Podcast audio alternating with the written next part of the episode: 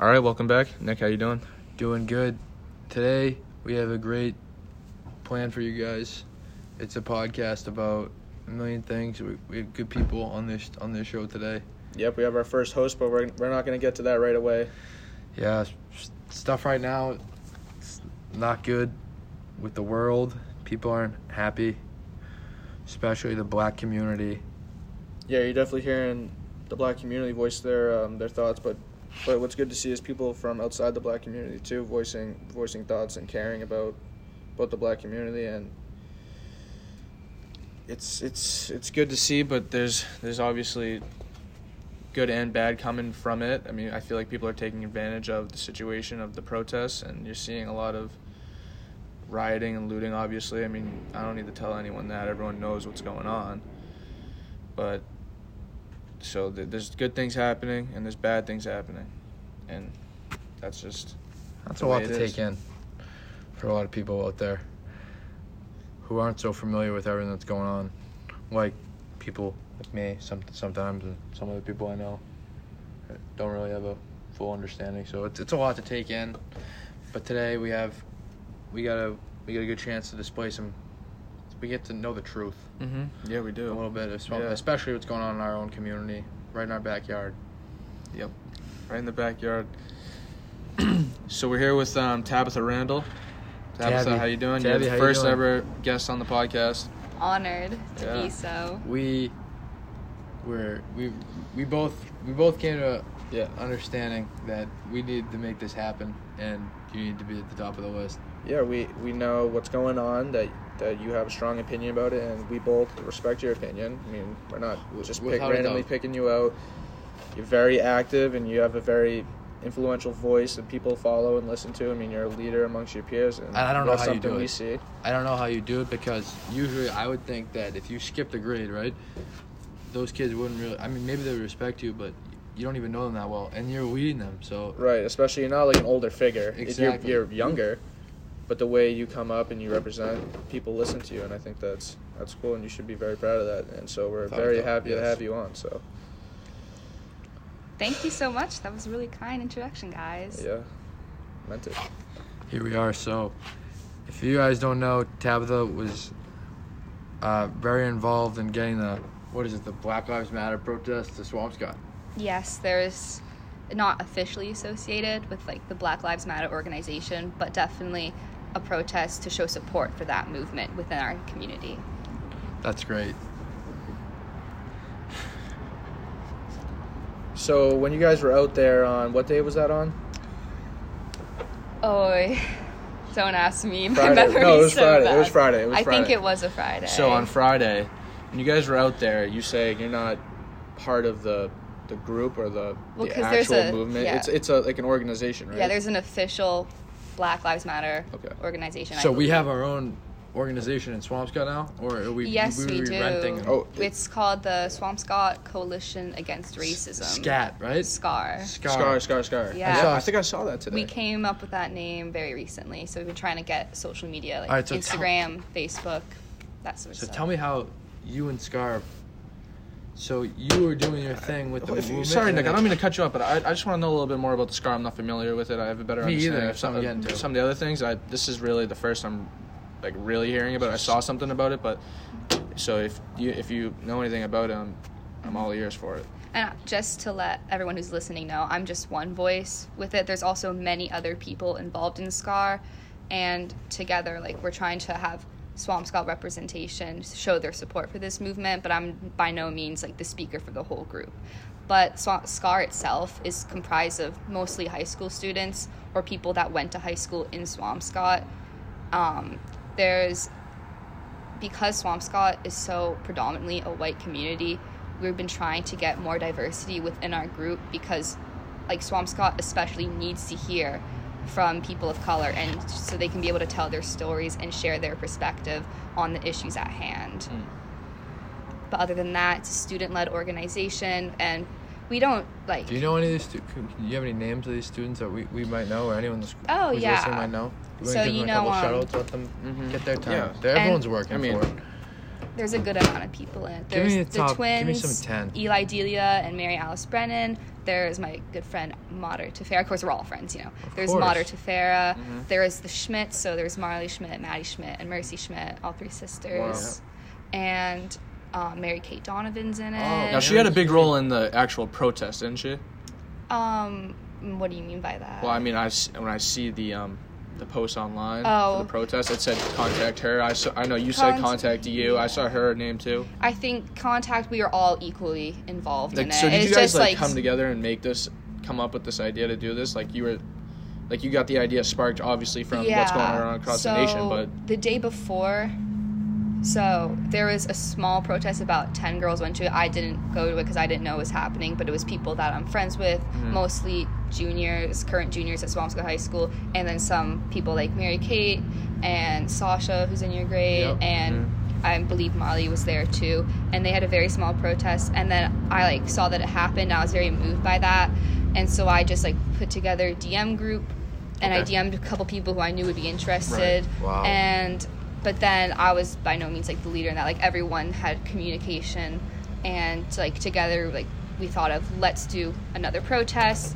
And we originally thought that there was going to be like maybe a hundred people there, but word spread through Instagram and through Facebook eventually because of parents, and there was over 300 people attending. So it really got bigger than we That Wow. was huge. so did you keep like a count of who was coming in and out? Yeah, we had um a Google Docs for people to like RSVP if they were coming, but um, got more only like a hundred right. couple people. There was actually even some like um like very racist comments that were submitted. Like there was people submitted just saying like f all and the n word. Right. So we had to report that to the police. But other You than did that, that? Wow. yeah, and there was actually kind of How we were police? hesitant. The police. We really just contacted them to let them know what was happening. We weren't trying to Oh, to get anyone? yeah, we weren't trying to like just have a protest and police not know about it, and the town of Swampscott not know, Mm-hmm. but we didn't really want their involvement just because of the tensions between police and Smart. America at this point, you know. But the police that were there, they did eventually block off one of the streets because there was so many people and they didn't want anyone getting run over by a car. Right. For good and, reason. Yeah, and there were a few police officers who knelt with us, and the fire chief of Swampscott knelt with us, but there were also police officers who didn't kneel with us. So you could see, even in Swampscott, there's still some divide there, for sure. It's a great point to have, though. So when you when you asked the police officers police officers to, to kneel with you guys, some did and some didn't. Yeah. Would you say? I mean, how many police officers were there? Do you think? Um, around five or six. There's also some state troopers, just because Charlie Baker lives, our governor lives down the street. Right. And I'd say maybe two police officers knelt with us Out of five.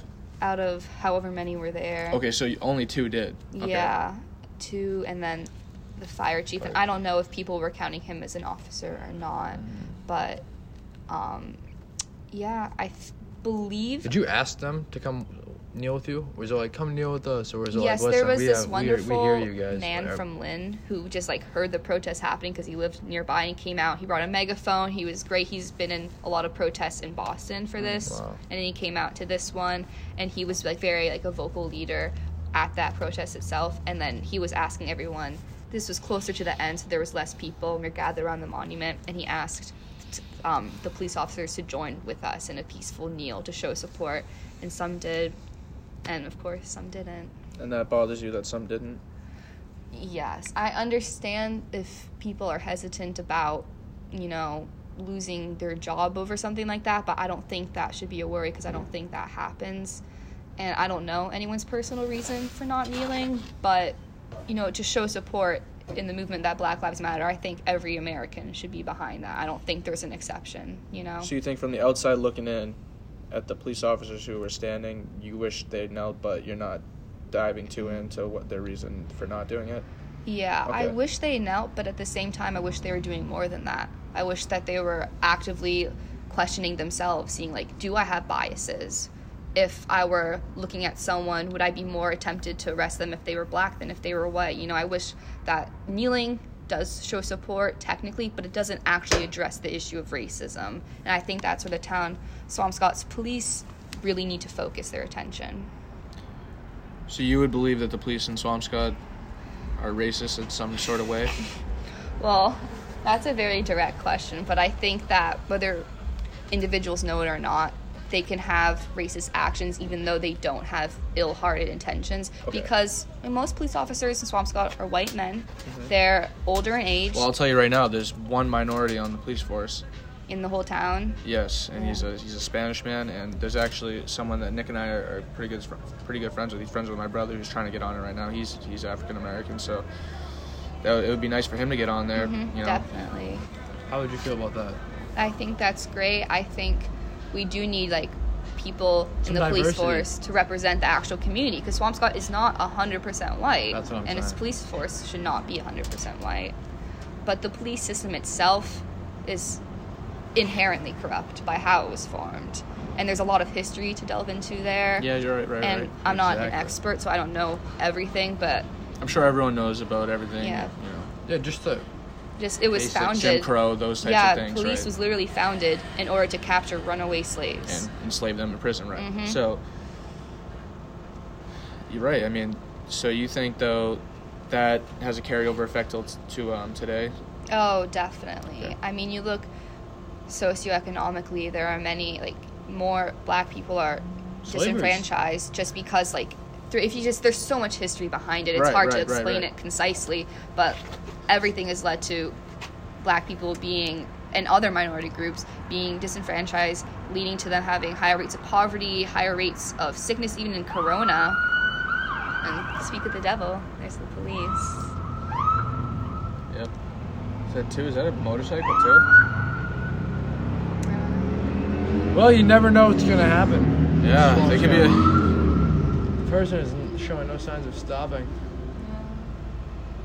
I haven't seen a motorcycle around here in a while. Well, they're probably hanging out, so why not go together? Ooh. Oh, that's Well, ironic. talking about slavery is still going on in some places. Oh, around the world, I mean, there's sweatshops where children are Yep. enslaved, and then slavery isn't like not the plantations we think of, but there's many different forms of it. There's sex trafficking, which Yep. is enslavement of women. Usually, women are sex trafficked. Men can also, obviously. And then in other countries, poorer countries around the world, there is not only just child labor, but also prison labor is a form of slavery. In the U.S., has the most, um, I believe, the most number of people incarcerated in the world, even though we are the land of the free. Yet we have the most people incarcerated. And if you look proportionally to the population, the like percentage of black people in prison is a lot higher than the percentage of black people who live in the U.S. If you look at the ratio, Okay. Hmm. so yeah. Right. So yeah, you definitely believe that there's a tie between the past and today. I mean, there probably is. I mean, I would agree that yeah, there's definitely a tie into how things go, and that's just the way things go. But um, I don't know. You think so? You, you think that the amount of black people compared to white people, ratio-wise, by them per capita, if you just look at the population of black men in prison, Okay. the percentage of that is a lot greater than the um, percentage of black men in America. And that is a known fact. And I might be quoting it somewhat wrong, but if you look it up, it is Okay. well established. yeah, yeah, definitely. Yeah. I mean, there's no, it's hard to gonna like. You can't debate that. Yeah. No, statistics are statistics. Statistics are not racist. And then if you look at something that's not a statistic but more of a story, you know, Brock Turner, he was like undoubtedly he raped a woman and he went to Stanford, I believe. He was a swimmer there. He got I think he was sentenced 6 months. I heard about believe Brock he Turner in health served- class. Yep, we learned about in health class. He served a short amount of time and then was released and he was convicted of raping a woman. Whereas if you look at George Floyd, he was accused, no proof, no trial, no nothing. They were they thought he had forged a piece of money and he was knelt on for over eight minutes and lost his life. And that shows not statistically, but just looking at it as like a human, you can see that there's a difference in how those two people were treated by the law systems in America. Right, but if at the same time though you're looking at the most drastic view of someone getting let off the hook, and then you're looking at the most drastic example of someone of a of a black man being murdered by the police for no no reason at all. Yeah. But there are countless other Right. stories, like countless people like Brock Turner. I think it's like less than 2% of um, rape victims, they're like the people that rape them are actually in prison. Like it's such a small percentage. Wow. It's yeah, but that's so what a- do you think the problem with that is? Girls just not being able to speak up, Um, or one like afraid of hurting someone, or a good amount of people do speak up, but also it's A lot of it's hard to believe you. speak up because you could it could interfere with your work life if you're a professional. It could interfere with people in your life. Like you don't want societal pressure. You know, a lot of backlash from that, and also it's hard to prove in some cases because of the mentality of you know no means no but does it that sort of thing there's it's just it's a whole separate issue and it's also complex like this one but it's very hard to get someone like accused to have proof for it to have them judged guilty. And then even so like it depends in that state what the punishments for rape are. Yeah. and because and like in in any court case they look at the criminal's background whatever. And even though brock turner was violently raped this poor woman he had came from a good family putting that in air quotes you guys can't see because he was rich and white and privileged and he had no prior um, i believe he had nothing else on his record and he was let off the hook very easily and like people can't choose where they're raised you know Right, yeah. and being white statistically you're going to come from a better home than if you're a minority Sure. and sometimes people do things to survive and it's not because they're bad people but it's because of the situations they're in Hmm. and as like a per- like a person from Swampscott, I'm very privileged and I cannot speak from experience on that. Right. But by trying to like look at other people's lives, like it's important to educate yourself on those sort of things. that is such a pure statement thing for you to say.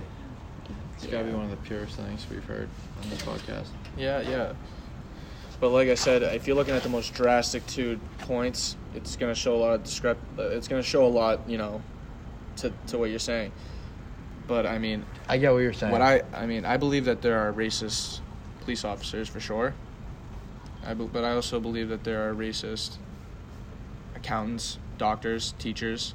That that's another huge problem. And th- Teachers.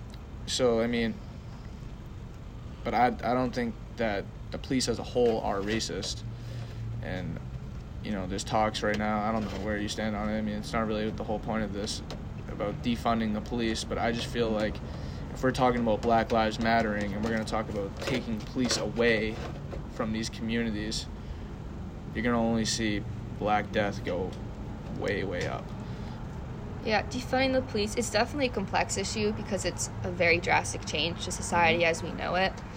But this is something that I just like recently I watched a video on. Like this is Mhm. just obviously one point of view that the video expressed. But there was a town in oh, this is not New York City actually, where at one point because of conflict between society and the police, and like the police union is very strong in New York City, so they kind of I don't know exactly what happened, but they did the police kind of interfered less with society.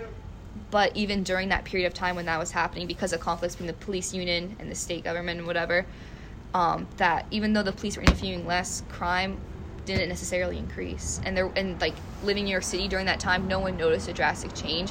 And yes, like having something to govern society's rules is so important. We don't want disorder, we don't want chaos.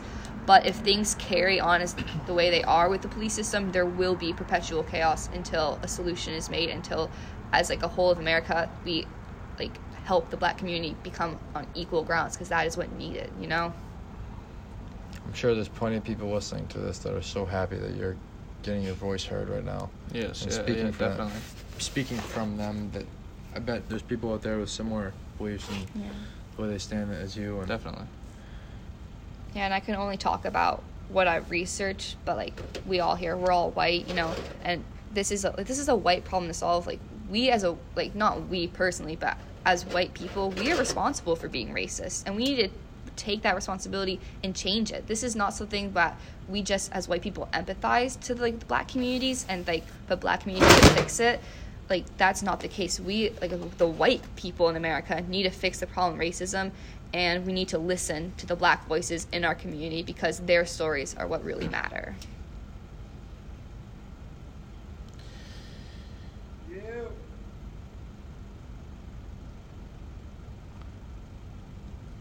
what a great way for this to come to a close soon.